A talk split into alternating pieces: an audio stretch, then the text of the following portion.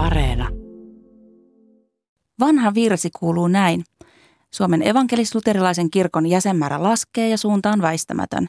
Tämähän me kaikki tiedetään. Vuosi vuodelta ja useampi päättää erota. Kirkossa ollaan myös ymmärrettävästi aika huolissaan siitä, että mikä oikeastaan on tämän kehityksen lopputulema. Jotkut voi olla sitä mieltä, että joukot tiivistyy ja pidot paranee, mutta jos jäsenmäärän keskiarvo tipahtaa alle 50 prosentin, niin onhan tässä kyllä suuri kulttuurillinenkin muutos väistämättä tulossa helposti tulee ajatelleeksi, että tällainen uskonnollisen yhteisön jäsenyys nyt ei vaan nyky-Suomessa ole ihmisille niin tärkeä asia kuin aiemmille sukupolville. Kuitenkin yhteiskunnan maallistuminen etenee, uskonnolliset auktoriteetit menettää sitä aiempaa yhteisöllistä vaikutusvaltaansa ja ylipäätään tällainen hengellisyyden viljeleminen löytää ehkä nykyaikana aika monia muitakin kanavia ihmisten elämissä. Että ei sinne kirkon piiri ehkä ole mitenkään niin pakottava tarve hakeutua. Ja kauneimpia joululauluja pääsee kyllä kuuntelemaan ihan ilman sitä jäsenkorttiakin. Mutta onko meillä tässä kirkon jäsenyyttä käsittelevässä keskustelussa myös valloillaan vähän semmoinen turhan yksinkertaistava kuva koko prosessista? Että kun yhteiskunta maallistuu, niin ihmisestä tulee uskonnottomampia ja kirkosta erotaan, koska sillä ei enää nähdä olevan merkitystä. Ja myös toisinpäin, että onko juuri ne kirkon jäsenyydestä eroavat todellakin se suurin huolenaihe, johon kirkon tulisi edes kiinnittää huomiota. Ja mitä me oikeastaan tiedetään siitä, miksi ihmiset lopulta päättää erota kirkosta? Niin voisiko jopa kysyä, että mitä väliä sillä on, että ihmiset jättää kirkon ja mitä todellisuudessa tapahtuu siellä jäsenyyden reuna-alueella. Tästä keskustellaan tänään, kun vieraina ovat uskonnollisen yhteisöllisyyden rajapinnoista väitöstutkimuksen tehnyt Sibelius Lukion rehtori Hannu Rantala ja evankelis-luterilaista kirkosta eroamisen syitä tutkinut uskontotieteen tutkijatohtori Tuomas Äystö. Olet Horisontissa, minä olen Hilkka Nevala. Ja minä Mikko Kurenlahti.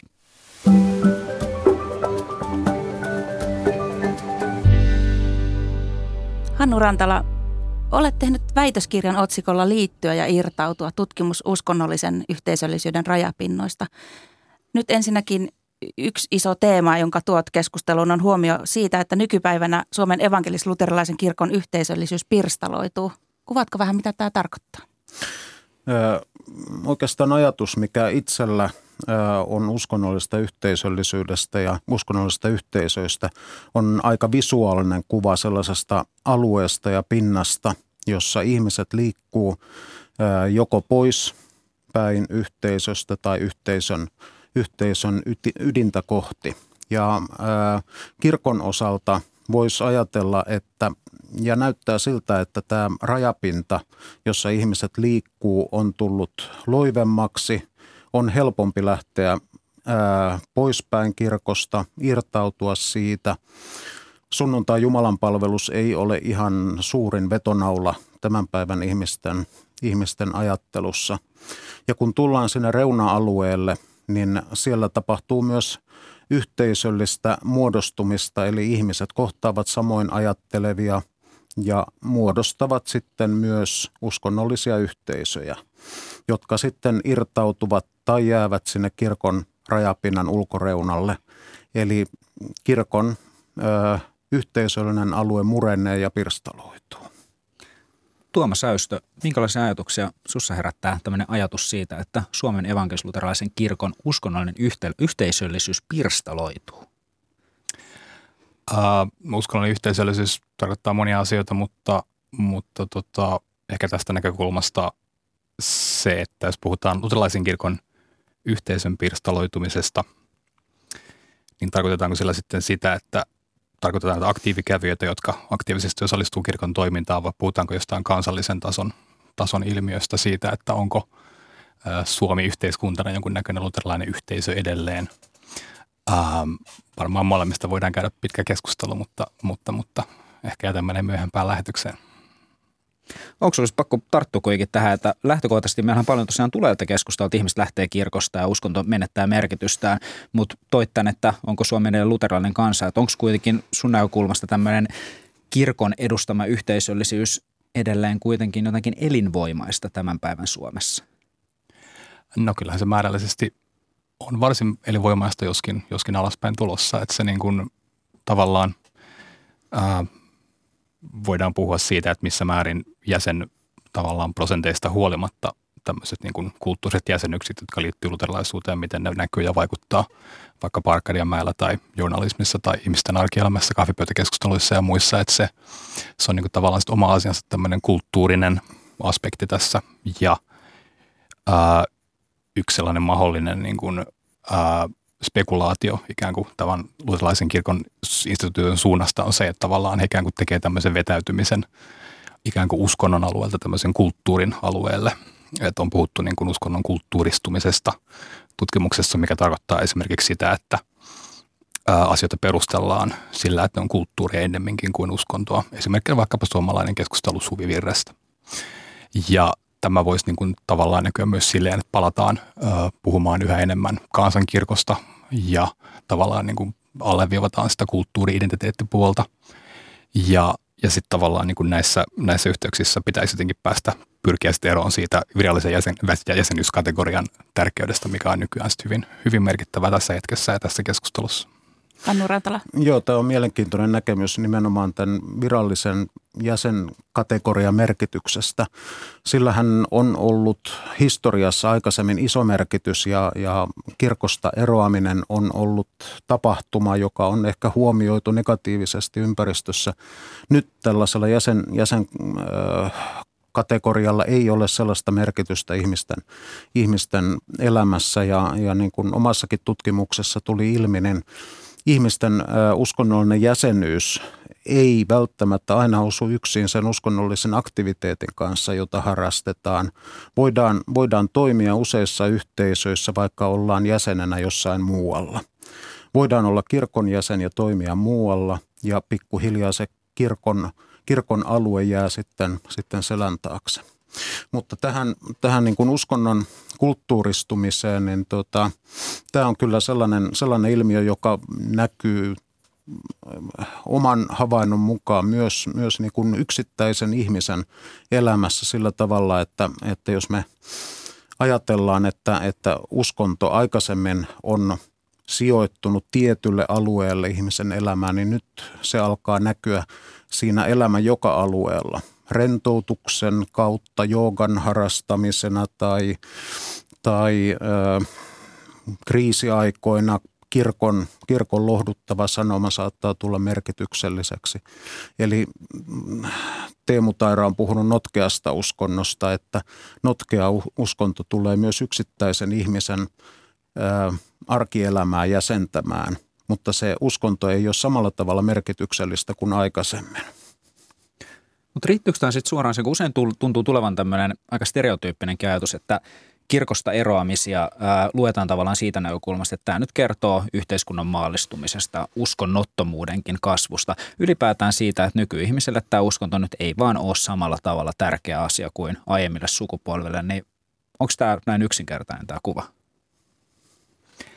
No ei tietenkään suoraan, suoraan sitä mittaa, että se jäsenyys on, on vain niin kuin merkintärekisterissä periaatteessa, että se, jos puhutaan luterilaisen kirkon jäsenyydestä striktisti, että se niin kuin, äh, esimerkiksi tämä tavallaan aineisto, mitä me ollaan tässä meidän tutkimuksessa purettu mihin varmaan kohta mennään tarkemmin, niin siinä, siinä tota, mm, ei tietenkään käy ilmi, että siinä on mitään tavallaan kyselyä tehty samalla, että mitä mieltä ihmiset on, jotka eroavat kirkosta vaikkapa uskonnollisista tai arvokysymyksistä, ellei ole sitä itse vartavasten tuonut esiin siinä heidän ilmoittamassaan erosyyssä – minkä analyysin tämä tosiaan tämä meidän tutkimus siis perustuu ja siinä, siinä tota, tätä on koitettu selvittää kaiken näköisiltä kyselytutkimuksilla, että miten, miten niin kuin, minkälaista porukkaa tämä niin sanottu nuns, eli, eli he, jotka vastaa kyselytutkimuksissa, ettei kuulu mihinkään uskonnollisen yhdyskuntaan on, ja se on aika niin kuin selvä havainto, että he on aika kirjava porukka uskomusten ja arvojen suhteen, että, että, että tämä on varsin selvä, selvä asia kyllä.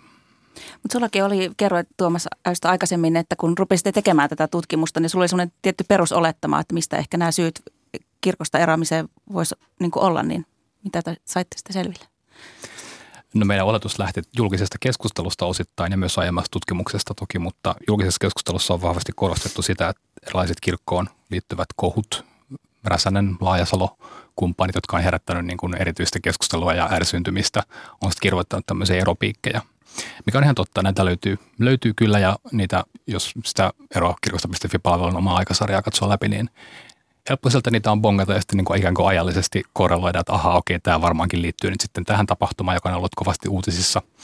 Mutta, mutta tota, jos katsoo niitä ilmoitettuja erosyitä läpi kokonaisuutena, niin kuin me tehtiin, niin siellä ää, tämmöiset talouteen ja hyötyyn liittyvät perusteet kyllä jyrää sitten kaiken muun. Et se on, siellä on tavallaan niin kuin il, il, ilmoitettu kaikkein selkeästi yleisimpänä erosyytyyppinä se, että ei ole varaa maksaa kirkollisveroa, en saa rahallini vastinetta, tästä ei ole mitään hyötyä, tämän tyyppisiä asioita. Joo, nämä eropiikit on mielenkiintoinen ilmiö sillä tavalla, että, että jos ö, homoilla jälkeen katsotaan, että 30 000 ihmistä eroaa kirkosta, niin silloin ajatellaan, että ihmisten eroamisen syynä on kirkon tietty mielipide tietystä yksittäistä asiasta. Ja, ja ymmärsin, ymmärsin tästä Tuomaksen, Tuomaksen kuvaamista tuloksista, että, että tota, se, näin ei ole. Ja, ja itse oman tutkimuksen perusteella ajattelen, että, että siellä jokaisen eroavan ihmisen taustalla on pitkä historia siellä yhteisössä, minkä takia irtaudutaan. Voi olla, että se homoilta voi olla semmoinen yksi viimeinen olienkorsi, mutta se tuskin on se ainoa syy. Voi olla, että aikaisemmin on jo mietitty taloudellista puolta, mitä annan, mitä saan, tai sitten on huomattu, että kirkko on merkittävä, mutta se on väärällä tavalla merkittävä. Ja sitten haen sitä merkitystä jostain muualta. Niin tämä homoiltahan oli siis ajankohtaisessa kakkosessa vuonna 2010 ja siellä sitten Päivi Räsänen pääsi esittämään aika hyvin omia mielipiteitä. Ne ehkä sitten katsottiin, että ne on kirkon mielipiteitä. Mm, kyllä. Joo, ja siinä, siinä nimenomaan uskon, että, että monet eroajat kyllä ymmärsivät, että Päivi Räsänen edustaa kirkossa äärilaitaa, mutta ehkä kirkon äh, sellainen äh, keski, keskitien kulkijoiden ääni on jäänyt puuttumaan näistä keskusteluista ihan yhtä lailla kuin vaikka keskustelussa ää, tasapuolisesta avioliitosta tai naisten pappeudesta. Mutta tähän on aika mielenkiintoinen, että kuitenkin jos, jos selkeästi se suurin syy, kun katsotaan näitä eroa kirkosta.fi, ihmisten, ihmisten sitä kautta tarjoamia syitä sille, miksi he lähtevät kirkosta, niin se syy lähteä kirkosta on siis talous- ja hyötyajattelu.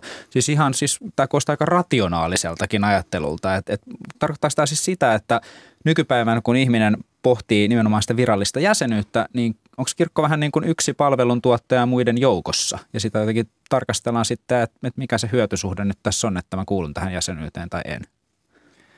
Uh, no selkeästi se monille on yksi tärkeä tapa hahmottaa tätä asiaa, että se, se tota, mm, monien kohdalla uskonto ei ole muutoin riittävän tärkeä, että se voidaan ikään kuin typistää tällaiseksi järkiperäiseksi budjetointikysymykseksi.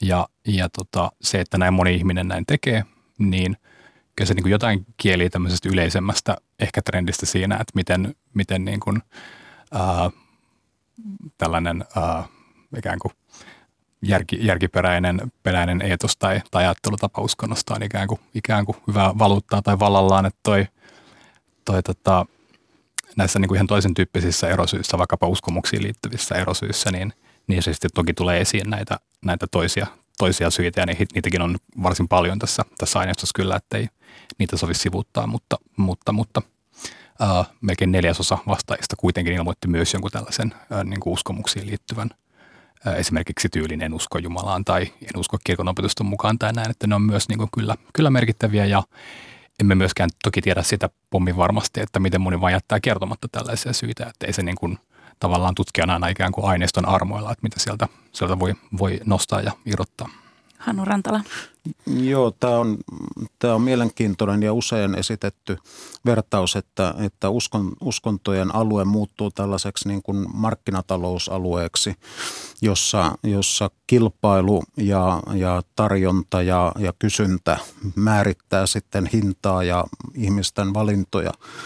Se on ehkä yksinkertaistus, mutta siinä voi olla sellainen perä, että tällä hetkellä Suomessa uskonnollisuuden ja henkisyyden tarjonta lisääntyy koko ajan.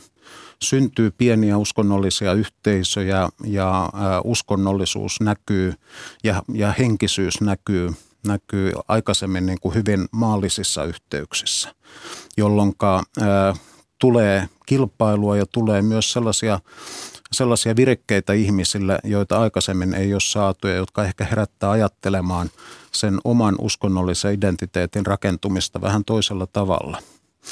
Ja, ja tota, oikeastaan sellainen kysymys, mikä, mikä niin kuin mielellään Tuomakselle voisin, voisin tässä esittää, että, että tota, kun teitte tutkimusta näistä eroamisen syistä ja siellä oli tämä taloudellinen puoli hyvin vahvasti esillä, esillä niin ää, voiko ajatella tai, tai arvioitteko sitä, että kun tämä materiaali tuli eroa kirkosta, kirkosta ää, kautta ja siellä, siellä hyvin paljon siinä ympärillä on korostettu kirkollisveroja ja sen kirkollisveron tavallaan turhuutta, niin voiko sillä olla vaikutusta näihin tuloksiin? Äh, joo, tämä on itse asiassa hyvä kysymys, mikä me kyllä huomioitiin siinä, että se, se tota, aineisto on tällainen niin kuin satunnaispoiminta niistä kaikista erosyistä. Eli se ei ole niin kuin valikoitu millään tämmöisellä kriteerillä, vaan, vaan se on niin kuin esimerkiksi vuodelta 2011 on sattu poimia vaikka joka kahdeksas erosyy niin kuin aikajärjestyksessä. Että se on niin kuin – ää, tällä tavalla satunnaistettu ja, ja tota, joltain vuosilta on vähän enemmän syitä kuin jolta toiselta vuodelta, mutta, mutta, mutta ää, sinänsä se palvelu ei pitäisi vaikuttaa siihen tässä mielessä. Toki se tavallaan se palvelu itsessään edustaa niin kuin tahoa, joka toivoo, että ihmiset eroaisi kirkosta. Ja ää, Suomessahan pystyy eroamaan kirkosta myös valtionhallinnon suomi.fi-palvelun kautta, mutta se on aika vähän käytetty. Tämä eroa kirkosta.fi-palvelu on se kaikkein suosituin jotain 95 prosentin luokkaa se, se, tota, se ää, määrä, joka käyttää sitä mieluummin kuin valtionhallinnon omaa nettisivua. Ja, ja tota, ää, sekin on itsessään kiinnostava kysymys, että miten he on tavallaan päässyt tähän niin kuin tavallaan näinkin vakiintuneeseen asemaan hoitaakseen tämmöisen yhteiskunnallisesti varsin merkittävän asian. Ja miten ehkä jotkut muut toimijat olisivat saattaneet ottaa sitten enemmänkin koppia jossain vaiheessa.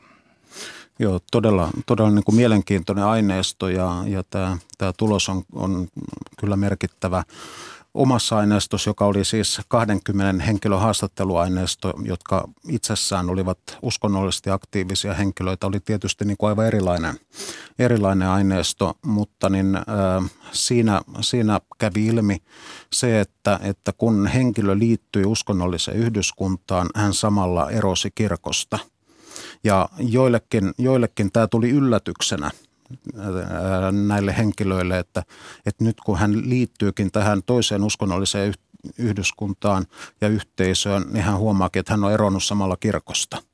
Mutta sitten hän totesi, että no hän on nyt eronnut kirkosta ja näin, näin on. Mutta mulla ei ole mitään, mitään lukua tai prosenttiosuutta, miten se suhtautuu tähän, mitä, mitä niin kuin Tuomaksen tutkimuksessa tuli esille, että, että tota, tämä on ehkä, ehkä sitten tämmöisen uskonnollisesti aktiivisen osan, osan niin kuin eroamisen tapoja.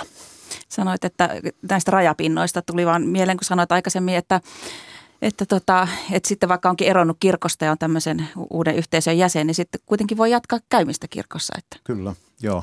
Siellä, siellä oli, oli kirkossa joitain asioita, jotka saattoi, saattoi jäädä ikään kuin sellaiseksi kiinnekohdaksi vielä kirkkoon. Ja, ja vaikka, vaikka oltiin irtauduttu ja erottu kirkosta, niin edelleen saatettiin pitää – kirkossa esimerkiksi ehtoollista merkityksellisenä ja sen uuden, uuden yhdyskunnan ehtoollista toissijaisena. Ja, ja tämä ehkä kuvaa tämmöistä niin kuin, jälkimodernin ajan uskonnollisuutta, että, että se ei ole sidottu jäsenyyteen, vaan että se on ehkä väärin sanoa, että poimitaan asioita, koska ei niitä satunnaisesti poimita, vaan ne on merkityksellisiä. Ne on sille ihmiselle tärkeitä ja merkityksellisiä. Ja, ja ehkä toivoisin, että kirkonkin sisällä voitaisiin avata sitä omaa näkökulmaa niin, että ymmärretään, että välttämättä se kirkon koko paketti ei välttämättä ole kaikille se, joka aina pitää ottaa tai jättää vaan voi olla, että siellä on yksittäisiä merkityksellisiä asioita, jotka olisi hyvä kirkossa myös huomata.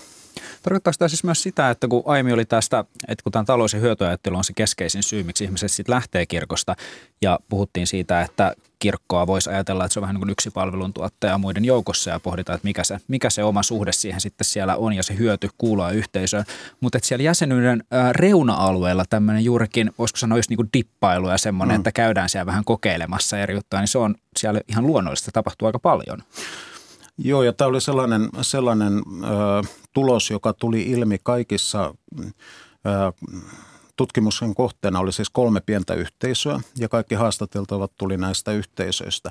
Mutta riippumatta yhteisöstä niin kuin, suurella osalla haastateltuja oli juuri tällainen kokemus ja tausta, että vaikka heidän niin kuin tästä elämän kertomuksestaan oli, oli niin kuin metodisesti karsittu sen nykyisen yhteisön kieli ja, ja tapa ajatella, niin sinne jäi tämmöinen toiminnan tapa, jossa käydään yhdessä yhteisössä, käydään toisessa, toimitaan kolmannessa – ja tosiaan yksi, yksi haastateltava sanoi näin, että, että hän vähän dippaili siellä erilaisia juttuja ja tämä tuntui hyvältä. Tarkoittaisi siis samalla sitä, että kirkosta eroamisia, ehkä tämmöisessä, kun varsinkin julkisessa keskustelussa vedetään useinkin aika suoria johtopäätöksiä, että liittyy jotenkin ihmisten uskonnolliseen identiteettiin hyvin voimakkaasti. Voidaanko me oikeastaan siis näiden tulosten perusteella oikein vetää edes tämmöistä niin kuin syy-seuraussuhdetta, että kirkosta eroaminen nyt kertoo siitä, että uskonnollinen identiteetti voimakkaasti muuttui kerta heitolla? no tämän meidän, korostan siis monikossa tällä tutkimuksella, nyt on puhuttu Tuomaksen tutkimuksia, niin siellä on neljä muuta kirjoittajaa myös. Mm. Mutta tota, ää, siis se, että erotaan, erotaan kirkosta, niin ei se toki kerro itsessään oikeastaan mitään vielä uskonnollisesta identiteetistä, mutta tota asiaa on sitten selvitetty muilla, muilla tavoilla, että on, on toki niin, kuin niin, että myös muiden mittareiden valossa tämmöinen yleistrendi on niin kuin maallistumiseen viittaava, että meillä on – prosenttiosuus ihmistä, jotka uskoo, ilmoittaa vaikkapa uskovansa Jumalaan, niin se menee alaspäin. Prosenttiosuus, jotka ihmisistä kertoo, että he identifioituu kristityksi, niin se menee alaspäin. Että tavallaan niin kuin myös muilla, muilla mittareilla on tavallaan niin kuin tämä, tämä trendi nähtävillä, mutta, mutta, mutta joo, toki siis tuo eroamisilmiö itsessään ei ole pelkästään semmoinen riittävä lähtökohta ilmiön tutkimiseen. Maallistuminen, maallistuminen on ilman muuta todellinen ö, ilmiö, mutta se ei ole niin yksinkertainen kun ehkä helposti keskustelussa puhutaan, että se ei ole tämmöinen joko tai ratkaisu, vaan, vaan että, että siihen, siihen kuuluu tällaista sekä että aineesta aika paljonkin. Niin oliko sulkin sun tutkimuksen isoja näkökulmia oikeastaan, jos puhutaan, voisiko käyttää just sanaa kääntyminen, mutta tarkoittaa kumpaankin suuntaan sekä mm. jäsenyyttä kohti että siitä pois, niin ö, me ehkä helposti puhutaan siitä aika tämmöisenä niin kuin yhdellä kertaa tapahtuvasta aika lopullisesta, mutta pitäisikö meidän ajatella että just niin kuin prosessina, joka jatkuu paljon pidemmällä ajalla? Joo, ja tästähän on, on ihan, ihan viime, aikoina, viime aikoina tutkimustuloksiakin. Ihan voidaan sitä prosessia nähdä sinne, sinne jopa lapsuuteen ja lapsuuden kotiin saakka ja, ja minkälaisia tämmöisiä uskonnollisia ää, ratkaisumalleja sitten, sitten saattaa, saattaa niin kuin elämän, elämän aikana syntyä – ja mielelläni ajattelisin, että, että jos, jos niin kuin visuaalisesti näen, näen tavallaan uskonnollisen yhteisön ja siinä semmoisen rajapinnan ja alueen, jossa liikutaan, niin se rajapinta on ajallisesti se on, se on pitkä ja, ja siellä tapahtuu koko ajan. Ja, ja ne tapahtumat, mitkä yksilölle ja yhteisölle tapahtuu – niin ne jollakin tavalla vaikuttaa sitten siihen ratkaisuun, mihin jokainen jossain vaiheessa tulee. Mutta, mutta se, on niin kuin, se on tutkimuksellisesti äärettömän vaikea, vaikea kohde löytää, löytää jotain yksittäistä syytä sieltä. Sieltä joku voi nousta, mutta siellä on vaikuttavia muuttujia niin paljon taustalla. Mutta uskonnollisen identiteetin rakentumisesta on, on kyse ja, ja mielelläni näen myös irtautumisen identiteetin rakentumisena. Voi olla, että siihen liittyy myös, myös niin kuin jonkunlaista identiteetin murentumista, varsinkin negatiivisissa tilanteissa, mutta että irtautuminen ei ole tappio yhteisölle, josta irtaudutaan, eikä se ole tappio sille, joka irtautuu, vaan se on sille molemmille ikään kuin uusi, uusi mahdollisuus, uusi tilanne – ja, ja mm, uskonnollisen identiteetin rakentumisen turvallisuuden takaaminen on oman näkökulmani mukaan uskonnolliselle yhteisölle niin kuin erittäin, se on oikeastaan velvollisuus ja vaatimus uskonnollisen yhteisön toiminnassa, että, että se toiminta myös sallii siitä irtautumisen, jolloin ihminen voi jatkaa sitä omaa, omaa prosessiaan. Tuijotetaanko nyt sitten tavallaan väärää kohtaa, jos katsotaan niitä erolukuja kirkosta, että mitä pitäisi sitten tarkemmin tarkastella sun mielestä? Ne kertoo varmasti, varmasti niin kuin muutoksesta. Ja jos, jos katsoo, että kirkon jäsenmäärä vähenee yhdellä prosenttiyksiköllä vuosittain ja ehkä enemmänkin, niin siinä on selkeä trendi. Mutta, mutta näiden lukujen taustalla on paljon, paljon enemmän ihmisiä, jotka liikkuu siellä rajapinnalla myös irti yhteisöstä. Ja, ja tota, se on vain sitten yksi pieni osa sitä liikettä ja matkaa, kun erotaan tai yhtäkkiä huomaa, että olenkin eronnut kirkosta. Tuomas Äystö, te tutkitte ero kirkosta.fi-aineiston. Taisi olla 4000 suurin piirtein niitä, niitä vastausta, mitä tutkitte. Siellä oli hyvin mielenkiintoista mun mielestä myöskin se, että vuoden ajat vaikuttaa siihen, että miten ihmiset lähtee sitten eroamaan. Että kesällä oli erilaiset syyt ja sitten loppuvuodesta toisenlaiset. Kerrotko vähän, mistä tällainen johtuu? Oikeastaan semmoinen ainut selkeähkö tapaus siinä havainnossa, että kun me tavallaan katsottiin ää, eroamissyitä kuukausittain, ne oli se, että loppuvuodesta eroamalla talossa hyötysyyt korostuu – koska olettavasti siksi, että ennen loppuvuotta vuodenvaihdetta eroamalla voi välttää seuraavan vuoden kirkollisveron. Mutta ää, en osaa selittää, miksi kesällä on esimerkiksi uskomuksiin liittyvät syyt enemmän pinnalla. Voi olla, se selittyy ihan vain sillä, että silloin on niin kuin muut asiat niin kuin vähemmän, vähemmän korostuneita, esimerkiksi talous, taloussyyt, mutta, mutta, mutta en, en, en osaa sanoa tarkemmin, että miksi, miksi näin. Se vähän jäi tämmöiseksi mysteeriksi siinä tutkimuksessakin, että miksi ää, tämmöisiä kuukausittaisia eroja on. Tuli mieleen vaan, että siinä laiturin nokalla istuessa ja mm. katsoessa sitä luonnon kauneutta voi tulla mieleen, että tämä on minun kirkkoni tai jotain muuta. Mm. Että miettii niin kuin oman elämän merkityksiä ja, ja tällaisia asioita. Mielestäni oli mielenkiintoinen, Aanu Rantala myös äsken sanoit, että, että tämä e-, eroaminen, jäsenyydestä eroaminen ei ole tappio sille yhteisölle, josta irtaudutaan, koska kyllähän mulla on se näkökulma, että jos me katsotaan, miten, miten ainakin mediakuva tämmöistä niin kirkosta eroamisen, kirkon näkökulma eroamisiin on, niin se koetaan hyvinkin tappioina ja huolestuttavaksi nimenomaan tuijotetaan voimakkaasti niitä eroamisten määriä. Sitten toisaalta tulee tämä kysymys just, että jos eroakirkos.fi on se keskeisin kanava, jota kautta, kautta ihmiset eroaa, niin eikö tämä tarkoita sitä, että kirkko, joka on hyvin huolissaan siitä, että ihmiset jättävät sen yhteisön, niin he ei ole se, jolla on parha, parasta tietoa siitä, miksi ihmiset sieltä lähtee. Se on siellä ihan jossain muualla se tieto. Joo, näin on ja tämä, tämä tulikin näissä niin kuin jo aiemmissa ikään kuin tavallaan media haastatteluissa, mitä on tästä aiheesta annettu, että niin kuin tavallaan paras tieto ei juurikaan ole, ole sillä taholla, josta ollaan eroamassa. Ja, ja tota, niin, ehkä se on sitten tavallaan oma kysymyksensä, että miksi näin on, että miksi ei ole, no ymmärrän toiset sen, että miksi ei ole ikään kuin suoraan tälletty palvelu, että tältä sivulta pääset, pääset eroamaan kirkosta, mutta jos tällainen palvelu olisi olemassa, niin se antaisi mahdollisuuden yhteen sun toiseen esimerkiksi ää, tavallaan tietojen keruuseen ja sitten myös siihen, että tavallaan niin kuin voisi antaa tämmöisen niin kuin jäähyväisterkut, että ajattelemme sinua tai, tai mistä nyt sitten halutaankaan puhua siinä kohtaa, mutta, mutta, mutta ää, niin, tämä menee tämmöisen vähän arvailun puolelle nyt sitten. No kun ihminen jos eroaa kirkosta tai tällaista yhteisöstä, niin mitä siinä, siinä tavallaan siinä eroamisvaiheessa, kun nyt on käynyt ilmi, että se ei ole niin kuin, että siirrytään uskonnottomasta, uskonnollisesta uskonnottomaksi, vaan siinä tapahtuu muutakin, niin mitä siinä rajapinnalla pitäisi tarkastella?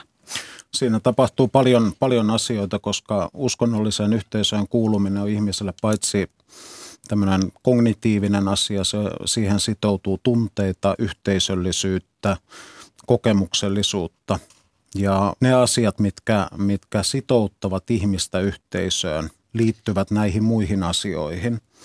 Ja yhtenä tämmöisenä sitouttavana tekijänä, aika vahvana sellaisena tuli esille se yhteisön sosiaalisuus, joka tapahtuu muualla kuin siellä uskonnollisessa rituaalissa. Ja jos yhteisöstä eroaa tai joutuu eroamaan tai jopa erotetaan, niin kuin joissain yhteisöissä voidaan tehdä, niin silloin ihmiseltä otetaan pois se muu, mikä on ollut hänelle tärkeää. Se kokemuksellisuus, sosiaalisuus, jolloin ihminen saattaa jäädä hyvin, hyvin yksin.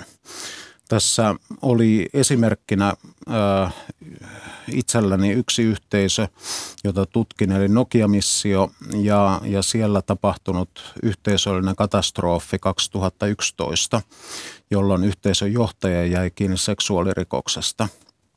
Ja, ja se tapahtuma kutisti ja murensi koko yhteisöllisen rajapinnan alueen, jolloin iso joukko ihmisiä irtautui, sinne jäi pienempi määrä ihmisiä.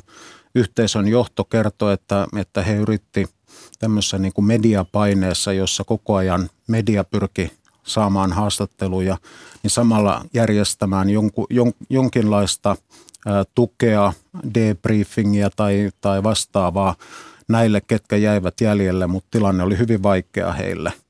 Ja, ja itse näen, että, että tämä on ehkä sellainen asia, joka jokaisen uskonnollisen yhteisön kyllä tulee ottaa, ottaa vakavasti, että mitenkä huolehdittaa niistä ihmisistä, jotka irtautuvat tai joutuvat irtautumaan yhteisöstä. Eli semmoinen vastuu on kyllä. tärkeää kantaa. Joo. No, tarkoittaako tämä siis sitä, että olisiko siis myös, näkisitkö sä Hannu Rantala, että Suomen evankelisluterilaisella kirkolla olisi joku rooli myös tällaisessa, jos jossain jonnekin muiden yhdyskuntien ja, vira- ja kirkon rajapinnalla tapahtuu turbulenssia, niin onko se paikka, johon myös kirkon pitäisi jotenkin reagoida? Tämän tutkimuksen kuluessa niin mietin, mietin tätä kysymystä ja kyllä oma ajatus on se, että kyllä – kyllä pitäisi, mutta siinä, siinä on se vaara, vaara tai, tai ehkä, ehkä asia, mikä pitää huomata, että ää, kirkko ei kannata lähteä reagoimaan siihen sillä tavalla, että mitenkä estämme ihmisiä eroamasta kirkosta periaatteella, koska tälläkin hetkellä se, että, että niin kirkossa pidetään, pidetään kirjaa siitä, että kuinka paljon kirkosta erotaan, niin se on niin kuin taloudellinen huoli. Mutta tämä eroa irtautuvien kirkon jäsenten kohtaaminen pitäisi lähteä jostain muusta periaatteesta ja ehkä kirkon ydinsanomasta voisi löytyä jotain sellaista, joka voisi siinä olla mukana. Esimerkiksi sen ymmärtäminen, että nämä ihmiset on rakentamassa aidosti omaa identiteettiään ja menemässä johonkin suuntaan. Ja, ja sen ymmärtäminen, ehkä jopa sen tukeminenkin voisi olla olla merkityksellistä. Tuomas Äystö, tuossa sun, sun aineistossakin kävi ilmi, että, että vaikka eroaa, niin voi ehkä liittyä sitten joskus myöhemmin. Että semmoista, mitä ajattelet tästä Hannun?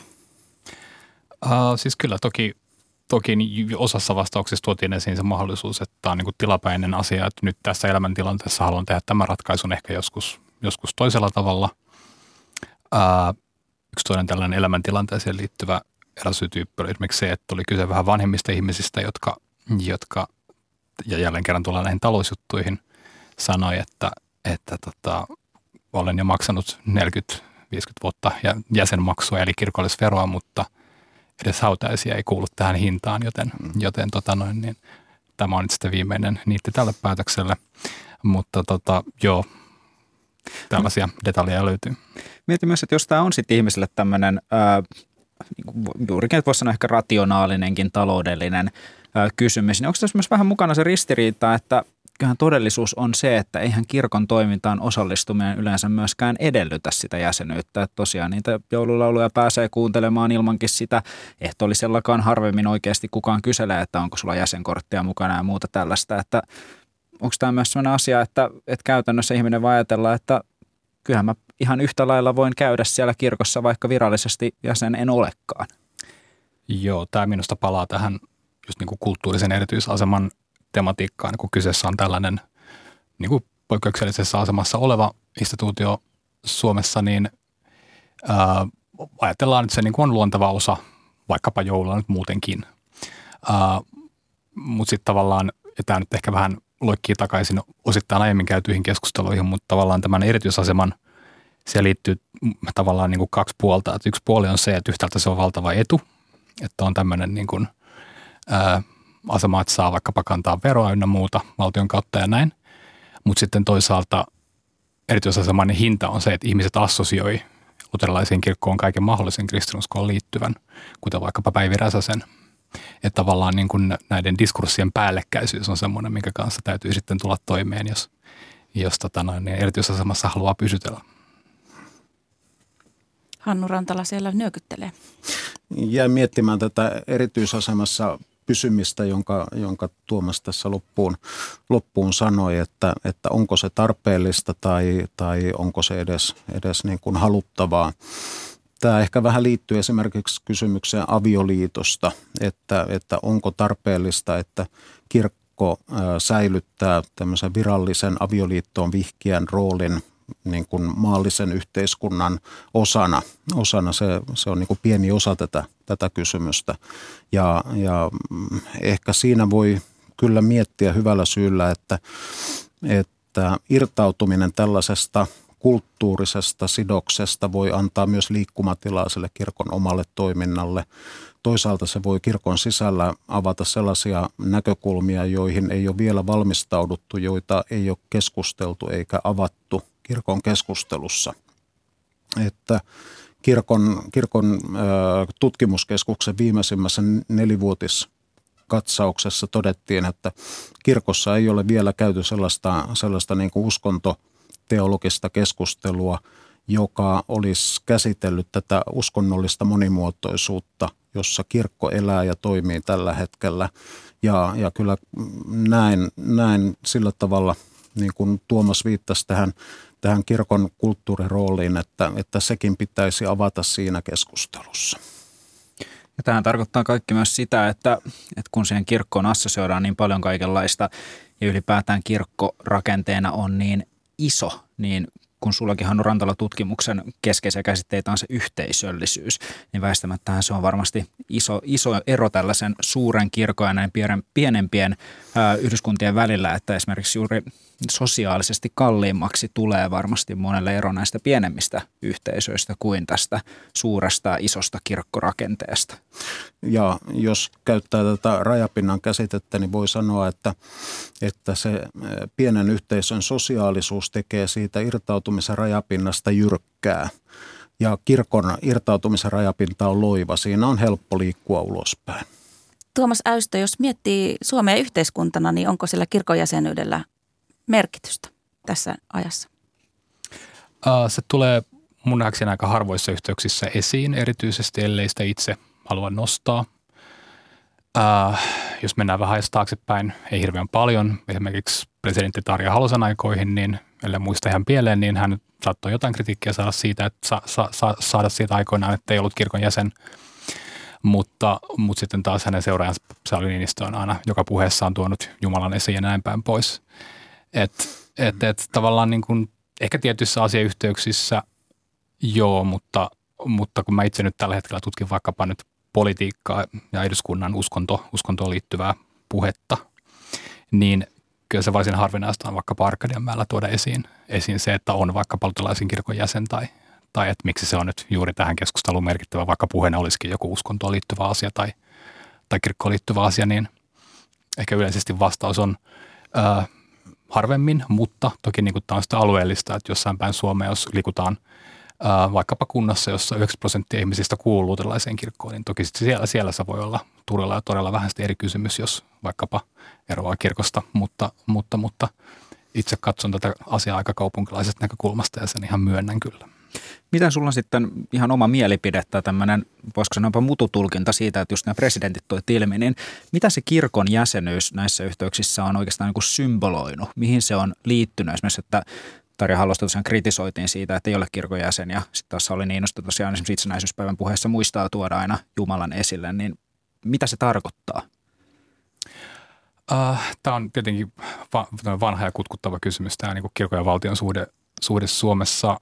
Uh, luterilaisen kirkon sisällä preferoidaan niin kuin sitä kantaa, että puhutaan mieluummin vaikkapa kansan, kansankirkosta ja siitä, että tämmöinen niin kuin virallinen valtiokirkkosuhde on puhuttu 1800-luvulla ja niin päin pois, mutta, mutta tota, meillä niin kuin tällaiset ää, symboliset yhteydet, kuten valtiopäivä Jumalan palvelus ja tämän tyyppiset asiat on niin kuin edelleen muistoja siitä, että meillä valtio tietyllä tavalla on yhteen uskonnolliseen yhteisöön erityisesti kytköksissä. Itse asiassa kahteen myös ortodoksiseen kirkkoon, mutta vähän, vähän miedommassa määrin light-versiona ja sitten, sitten tota, tavallaan presidenttien kohdalla ehkä pitäisi katsoa vähän tarkemmin esimerkiksi puheenvuorojen sisältöä, missä määrin he, he puhuu uskonnosta tai kirkkoa viitaan, että osaisi tähän kysymykseen kunnolla vastata, mutta, mutta, mutta sen se mielenkiintoinen pohdinnan aihe, että miten niin kuin Suomessa valtio, valtiopäämiehet tässä tapauksessa Niinistön kohdalla, niin, niin tota, miten heille kirkosta puhuminen on edelleen ajankohtaista jotenkin mä näen esimerkiksi Niinistön kohdalla tämän, tämän Jumalan tuomisen mm, virallisiin puheisiin enemmän tämmöisenä kulttuurisena puheena. Ja, ja niin kuin suomalaisen kansallisen kulttuurin oleellisten asioiden nostamisen esille ihan yhtä lailla kuin Niinistö soittaa luontoiltaa ja kysyy jostain kasvista. Siinä nostetaan esille suomalaisen kansallisen kulttuurin luonto, joka on keskeinen asia siinä. Ja samalla tavalla kuin hän, hän puheessa nostaa Jumalan, niin se on samanlainen, samanlainen ikään kuin, ikään kuin performanssi, jossa nostetaan ja korostetaan tiettyjä puolia. Jotkut tahot pitää sitä kirkosta eronneiden määrän kasvua hyvänä asiana, toiset taas lähes katastrofina, mutta tilanne on kuitenkin se, että, että joskus voi olla tilanne, missä ollaan alle 50 prosentin, niin mitä silloin on tapahtunut tai tapahtuu? Ehkä kirkossa pitäisi ennen sitä jo käydä keskustelu, keskustelu että mikä, mikä on kirkon, kirkon tehtävä ja asema Suomessa. Siinä keskustelussa pitäisi ottaa esille se, että, että mikä on meidän – suhteemme niihin ihmisiin, jotka irtautuvat? Laitetaanko pelkästään, pelkästään heidät, heidät pois jäsenrekisteristä ja heitä ei huomioida millään tavalla vai, vai pyritäänkö olemaan, olemaan sellainen toimija, joka ymmärtää tämmöisen jälkimodernin yhteiskunnan yksilöiden uskonnollista identiteettiä ja sen, sen niin kuin moninaista rakentumista, että uskonto ei ole, ei ole yksi monopoli, joka on kirkolla, vaan, vaan se on useiden yhteisöjen yhdessä jakama todellisuus. Entä Tuomas Säystö, minkä sun silmin, miltä näyttää evankelisuuteraisen kirkon tulevaisuus? Mitä nyt on odotettavissa tästä eteenpäin, kun eroamisten tahti vaikuttaa vain kiihtyvän vuosi vuodelta? Uh, varmaan samoissa merkeissä aika pitkälti kuin tähänkin asti, että se mä itse katson aika paljon niin kuin näitä asioita media, mediakeskusteluiden kautta ja, ja esimerkiksi toi kuuluisa 50 pinnan raja, kun se ohitetaan, niin siinä tavallaan niin kuin on tyypillinen aihe, mihin varmaan niin kuin just ikään kuin journalismin kautta nousee, nousee tämmöiseksi keskustelun aiheeksi ja, ja näin. Ja, ja tota, se, mitä Utalain kirkko on oppinut tekemään paremmin vaikkapa, ää, josta usean kertaan mainitun Päivi Räsäsen tapausten kohdalla, on sellainen niin kuin vähän nopeampi reagointi ja nopeampi tällainen viestintä tämän tyyppisten asioiden tiimoilta. Eli varmaan viestinnällistymistrendin jatkuminen, kun se tavallaan pätee kaikkialla muuallakin, niin miksi sitten myös uskonnon kohdalla, varsinkin yhteisöllä, jolla on niin kuin oma, oma ikään kuin koneistonsa tälle. Ja, ja tota, ää, saa nähdä, dominoiko jatkossakin tavallaan tällaiset niin kuin talouteen liittyvät asiat sekä niin kuin erojen näkökulmissa että sitten tavallaan tässä kirkollisessa jäsenyksessä, että miten niin kuin mietitään, mietitään vaikkapa budjetin näkökulmasta, että riittääkö jäsenenä olevien ihmisten ö, nouseva tulotaso kompensoimaan eron, eronneiden ö, myötä menetetyn tulon ja niin edelleen. Että tämän tyyppisten asioiden puitteissa vai lähdetäänkö sille linjalle, että mistä ihan aluksi puhuin, että aletaan kokonaan miettiä ikään kuin tavallaan tätä – jäsenyyskategoria uusiksi ja toimitaan, kuten vaikkapa jossain katolisissa maissa, mitään, missä mitään tämmöistä niin jäsenrekisteriä ei välttämättä edes ole olemassa. Että et tavallaan niin kuin tällainen, ää, toki niin kuin Suomessa tämä ää, veronkantojärjestely on hyvin paljon kytköksissä tähän viralliseen jäsenyyskategoriaan ja ei varmaan ilman sitä ole mahdollistakaan, mutta tässä kohtaa puhutaan sitten jo hyvin erinäköisestä instituutiosta kuin mikä nykyään, nykyään on olemassa. Joo, tällainen ehkä, ehkä instituution muodonmuutos voi tapahtua. Siirrytäänkö tämmöiseen henkilöseurakuntajärjestelmään irti, irti tällaista nykyisestä alueeseen tapahtuvasta kytköksestä? Kiitos keskustelusta uskonnollisen yhteisöllisyyden rajapinnoista väitöstutkimuksen tehnyt Sibelius-lukion rehtori Hannu Rantala sekä Suomen uskontotieteen tutkija tohtori Tuomas Äystö. Kiitos. Kiitos.